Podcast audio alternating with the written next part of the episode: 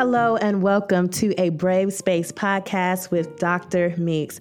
My name is Chelsea Glasgow and I'm your host. And we are, of course, here with Dr. Catherine Meeks of the Absalom Jones Center for Racial Healing. How are you, Dr. Meeks? I'm well. It's good to, to hear you. It is good to hear you as well. Listen, it's not only good to hear you, but it's also great um, that we have a special guest here today who is Bishop Jennifer Baskerville Burrows, a native of New York City from the Episcopal Diocese of Indianapolis. Um, if you guys have not heard of her, let me tell you just a little bit about the jewel that we have gracing us on our podcast today. Uh, Bishop Jennifer's expertise includes historic preservation of religious buildings, stewardship and development, race and class reconciliation, and spiritual direction. If her name or title rings a bell, but you can't pinpoint the place, let me help you. Many of us know Bishop Jennifer Baskerville Burrows as the trailblazer who is the first Black woman to be elected a diocesan bishop in the Episcopal Church. Yes, we are so excited to have you. Welcome, Bishop Jennifer. How are you today? I'm doing well, and I'm so glad to be with you today.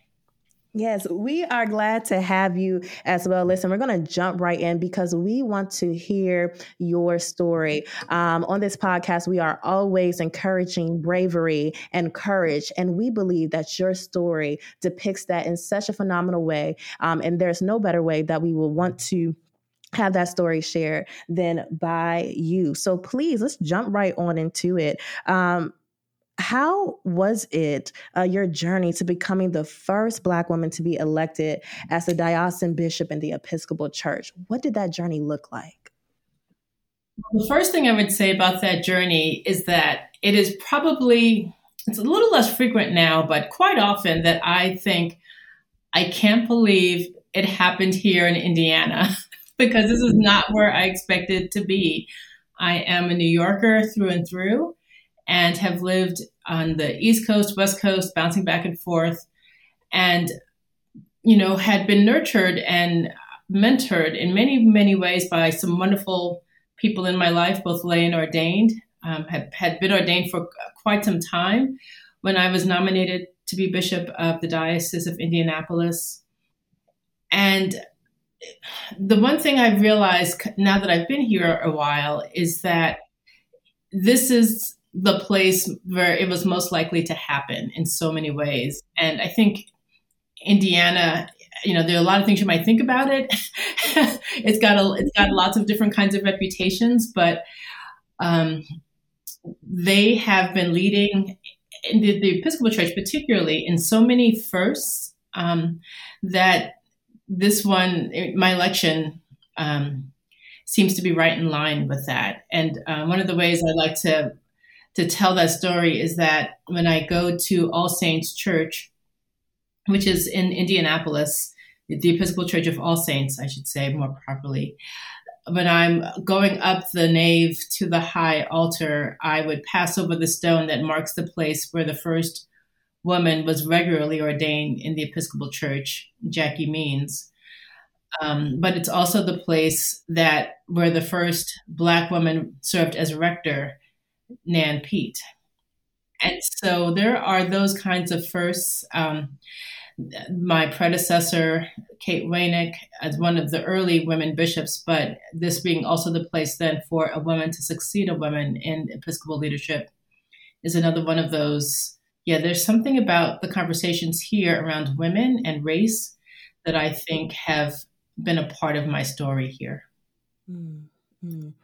Yeah, that's that's quite powerful. You know, um, one thing that I hear you saying is that you know um, there were so many first, right? Um, you know the history. You mentioned Nan Peete and and others. Here's my question to you. Um, how is it that we are in uh, 2021 and we're still experiencing first, especially when it comes to African American women um, uh, accomplishing things and getting uh, different titles. I know, was it in 2016 that you became um, the bishop? I was I was elected in 2016 and then consecrated and ordained in 2017, in um, the very end of April 2017. But since then, you know, there, it's kind of been a you've had a little wave, a mini wave of Black women um, elected bishop, but um, it was a long time to get to that first time. And and, and let me just do a little uh, tiny commercial to say that all of you um, uh, will be together. I think it's the 27th of October. That's right. We're doing the webinar with all of the uh, diocesan uh, Black women bishops and the book that's coming out. That's um, that's that right. I, Thank that, you for that, that uh, plug. This band of sisterhood, which is out. Yes, and that's I right. and I should go ahead and say I wrote yeah. the forward for it. So with with great, that's right, with it, it, which enthusiasm. was so so Bishop Jennifer, I I, I want to ask you how what's the what are, what are some of the challenges and how have you navigated them as you come into this role and even though indiana was um, fertile for this kind of thing. I know that people have to get used to uh, black woman power. And so i would be interested to hear you talk about that a little bit. Happy to do that. I, I would say it's there's um, a sense in which that's always an evolving thing and an awareness that I live with most of the time. Most, you know, most days I'm just going around trying to be the best bishop I can be, and am blessed to have a diocese that was really clear that they wanted to elect me, and so there was a real mandate. I think I was elected really early, overwhelmingly on the second ballot, and so um, on most days, there aren't too many challenges beyond the challenges of trying to lead in the midst of a pandemic and political and racial strife while Christianity as an institution is this, you know, decaying, right? So there's all of that. And you put on top of that being a Black woman, where I have to do my own internal spiritual work all the time to both um, use all of the gifts I've been given by God to, to lead strongly. And then at some times to ask the question are the ways in which I'm leading in these challenging times um, putting up a challenge for those who are receiving my leadership in any way? And is it because I'm a woman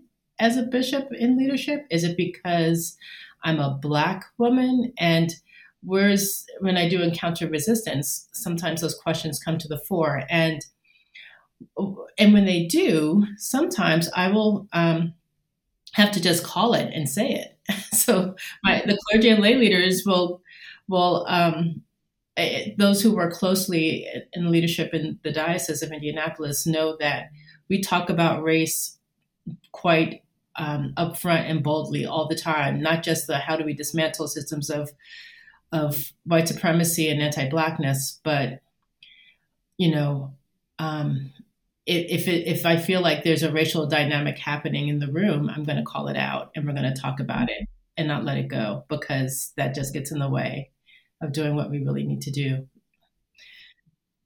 Yes, and I've I've had the wonderful joy of working with you from uh, before you became a bishop and when you were still in the diocese of Chicago, and I know how important uh, justice racial justice and healing are for you, and I I know your um, your track record of trying to tell the best truth you can, and I'm, I'm I want to just be on record appreciating that.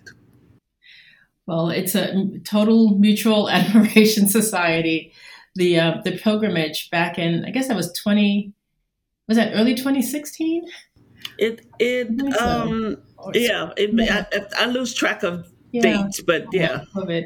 Like spring of 20, 2016. So I, I just remember bringing folks, or it could have been 2015, but bringing a group of folks from the Anti Racism Commission in Chicago and understanding not only how we could talk about this work um, in new ways, but to embed it as central to our, our Christian witness and faith. And so I've been a fan of Dr. Meeks ever since and I've been delighted at how often you've been able to give of your time to come to Indiana both in person and virtually, because you know all of this work is. I mean, we're trying to be beloved children of God, leading authentically of, as who we are, and to be um, dismantling the systems that would denigrate that, and to be doing it as a, a part of our faith journey and our formation, and not just as a sideline to anything else we might be about. It's it's too central. Absolutely. And Chelsea, I'm going to stop in a minute, but I have one more question. no, please. this is how it goes with us, Chelsea. I'm sorry. so, the, the, a minute ago, you talked about the, the, the some of the things that are the pandemic and all of that, and you said the decay, the decay that's happening in Christianity. I wonder if you could say a little more about a little more about that and how you how you think in terms of going forward that we can can be holding that up, addressing it, uh, seeing it as an invitation, or what? How how do we need to be trying to relate to that?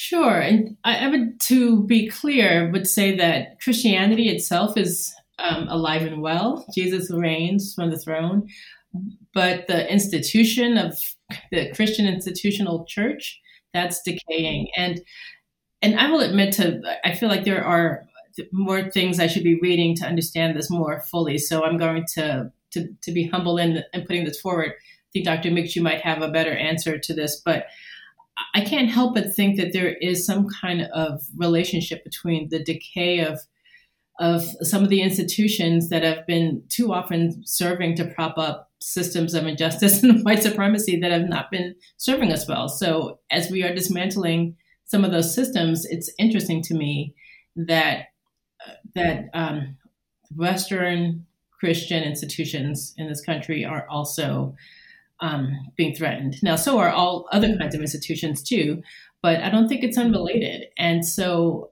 I, I find some hope in that. Well, you know, um, the, the Episcopal Church needs to right size lots of mainline denominations. I think all of Christianity, denominational or not, are under some stress and strain because the way we've structured ourselves are perhaps not what God is calling us to be about right now. And so letting it go. It's it's painful and it's people it's you know worthy of grieving some of it. And I think there's also opportunity to see what God is resurrecting in our midst if we would stop um, idolizing the externals and the structures and instead think about what we really need essentially to be faithfully serving and, and following Jesus in this time. And it really is an invitation to uh, interrogate ourselves at the deepest level, isn't it? And listen for answers, uh, uh, ask better questions, and listen for the Spirit's answers instead of just giving ourselves the the, the answers we've given for centuries. That's right. Yeah. You know, people in the Diocese of Indianapolis, every now and again, in various ways, will say, yeah, we've been doing this thing. I love my church, but honestly, I just want to be in a place where I could be real. like I, am tired of the charade and the facades, and uh, and those may not be exactly the words, but that's the sentiment that I hear expressed quite often. Um, we've been worn down by that, and it's not who we're called to be, essentially. So, how about we figure out what that means together in a new way? And and you know, uh, uh, Chelsea, just interrupt me in a minute and say I got another question. But uh, the the truth of the matter is, God already knows the truth about us, and so when we have all this pretense, it's just a, it's really a joke because God already knows, and we're hiding out behind a whole bunch of things that really don't make a bit of sense, and wonder who we think we're hiding from. Right, right. Yeah. I mean, I think the church is is you know probably appropriately anxious, but God is not anxious. That's right. you know, that's like right. work it out. I'm just gonna, you know. yeah. Yes. All right, Chelsea, I'm going to be quiet. Oh, no, listen, I was just simply listening and gleaning. Um, I do have a question, though, Bishop Jennifer. You uh, illustrated that hey you know god does have the answers and if we were to if we are as a church to just tap in um, to those answers, we will be walking more and living into what Dr. Meeks would call living into God's dream, right? Here's my question. Um, the question is, what does that look like to you? I know that the church doesn't look like what it has looked like, you know, for the last 20, 30, 50, 100 years, right? But as we begin to walk into a future where we are prioritizing things like racial racial reconciliation and dismantling racism, as we walk into that future, what does that look like um, for our churches? And how does that look like for our leaders? What type of mindset do our leaders need to be equipped with to do the type of trailblazing you have done um, to set different uh, a different standard, a new standard um, in the church? What does that look like? Ooh, that's that that's a a hard question for me to answer, really, because I think that's I mean, there's a lot in there, and I I think there is probably a good dose of curiosity that's needed by everyone, but particularly folks who are in leadership, to not assume that we have everything figured out because we don't. And it, I mean, if we've not learned anything in the last year, uh, 18 months or so, it's that we we need to be able to know how to take the next best step forward, being curious and open and looking in our looking looking ahead but also looking to our periphery to see you know what is there who is there and whether those are people that we need to hear from and to be thinking about as we figure out what the next the very next step forward is. But there's something about self-awareness holy curiosity and a sense that there is the way forward is found not just by one person having it all figured out, but by trying to um, ask just different questions of those who are not the usual suspects, who are out on the margins for whatever reason, and to wonder about that and then to see what comes forth. And it requires courage, doesn't it, to be willing to to take a chance that something will be born that we that we haven't seen before and we don't get to control and manage. Right, right. And so I, uh, Dr. Meeks, I think there's something in those words, control and manage, that I think are just so pertinent right now. And I think part of the distress in the United States of America right now is that the vying for con- for continued control and management is the thing that's um, showing us up for um, you know the the damaging dynamics that those things can bring. And when you don't share control and management, but folks are fighting for it um, and to hold on to it tightly, like any group that does that, strangles the life out of whatever it is they're trying to to um, to do. And so um, that whole control and management piece is something to be thinking about and thinking about it differently. But I I don't know. I, I think when we're in a time where there is so much that's at stake around our identity just as a people, as you know, I think it's not decided whether we're going to be a country or a people or a church that can actually hold together going forward. You know, do we value the relationships with one another over the control and management of the other? Do we? I mean, you know, we've seen we've been living with centuries of what that looks like. So if we're trying to do something different, you know, do we want it bad enough? Because it takes trying to be in real community, deep community, beloved community means that it's messy and it takes a long time and it means saying I'm sorry a lot with and you've got to get over the I don't ever need to apologize kind of thing. Like those dynamics that have been seen as strength in previous times, you know, we need to reevaluate what a strong leadership looks like. And right now, it looks like being able to say, I don't know, I was wrong, let's back up. Who else do we need to hear from? Let's try again, and building trust with each other as we do that. A lot of humility necessary. Absolutely. And we we have and we and nobody has any corner on that market. It's the that that energy is out there for us to engage and it takes the humility to be willing to to to engage it. And and i think you're so right that when we do we can see the spirit work in ways that amaze us actually. Yeah. Yeah.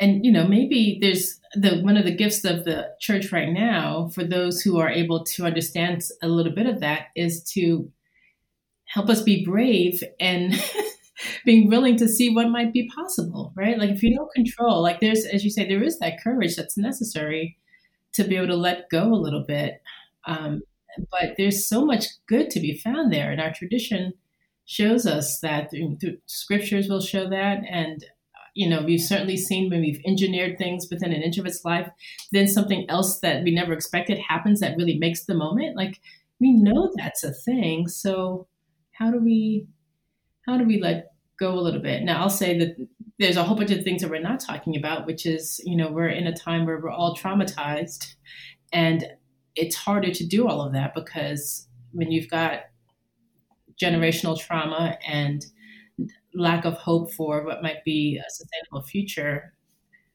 holding on and having control becomes the, uh, a real default. And so, trying to um, provide an, an, alternative way to live, I think, is a gift the church can give right now. Yes, and I, I hope that the that I keep I keep holding up the the image of all of the the disarray, the chaos, the confusion can be seen as an invitation mm-hmm. an invitation to reimagine, to reassess, to ask new questions, to uh, just just all kinds of things. And and if we can see it that way, perhaps we can live into some truth that would actually contribute to our salvation as a people, as a world. Mm-hmm. Yeah, I like that. Absolutely. I've, I've learned so much. Listen, I know I wasn't asking a lot of questions, but that is because I have been listening. I am so um, inspired and challenged to look at things differently, right? To look at the church uh, through a lens of more self awareness, um, through a lens of uh, curiosity, um, and through a lens of being able to be strong enough and to have the courage enough to make apologies, to make statements that don't necessarily make everyone comfortable, um, but definitely will break that control that that system of control right? And instead what i heard you say was one of the replacements for the control that we can replace is um, relationship right? If we have relationships with people we won't have to lead with fear. Um, we can lead with that curiosity, with that seeing what people need, and we can figure those things out based on uh, having a strong bond and relationship so thank you so much. Um, I, I, hope was that pretty much what am I picking up what you're putting down, Bishop Jennifer? Just let me know if I'm on it or if yeah, I'm not. No, that's it. No, that's that is right on. That is right on. Very well. And, and, and, I and I love what you said earlier, Bishop Jennifer, that you know God is not anxious. God is. We can be chaotic and crazy. That does. That's not who God is. And so, if we can catch ourselves in the midst of our whatever is going on and realize that we're not God and that God is available to us to to bring some rhyme and reason to our madness that that will help us out a lot too I think as as you said earlier Mm-hmm. Mm-hmm. Well, listen, um, I am so, again, thank you so much, uh, Bishop Jennifer, for coming on and sharing with us your mindset and the, and how you view and operate um, in the church and as a person. We really appreciate that. And listen, um, I wanted to let our audience members know if you want to hear more of this conversation, uh, think of Bishop Jennifer times five, right? We have um, on, please save the date for Wednesday, October 27th from 7 to 8:15 p.m. We're having an online conversation with the first five Black women diocesan bishops. Okay. And so they'll be discussing uh, their book called This Band of Sisterhood Black Women Bishops on Race, Faith, and the church. So that is something that you don't want to miss. This was just the tip of the iceberg. If you want to hear more tools, more resources, and more information about how these phenomenal um, African American women got to the place to break the glass ceilings um, and what was their mindset and how did they process these things and how did they continue to push past uh, tradition and set a new path ablaze. If you want to hear that again, stay tuned uh, for Wednesday, October 27th um, at 7 p.m. Uh, Eastern Time. You can register for this event on our website, along with many other events that we are hosting at the Center for Racial Healing.org. You can also stay connected with us on Instagram and Facebook, Center for Racial Healing. And please uh, stay connected and stay tuned for our next podcast. Do we have any last words, um, Dr. Meeks or Bishop Jennifer, that you want to share with our audience before we go? I just want to thank Bishop Jennifer not only for taking time out of this busy week to come and be with us, but for being the person Can you hear me? that you are and standing in the world in the way you do. I, I deeply appreciate that. Thank you. Yeah.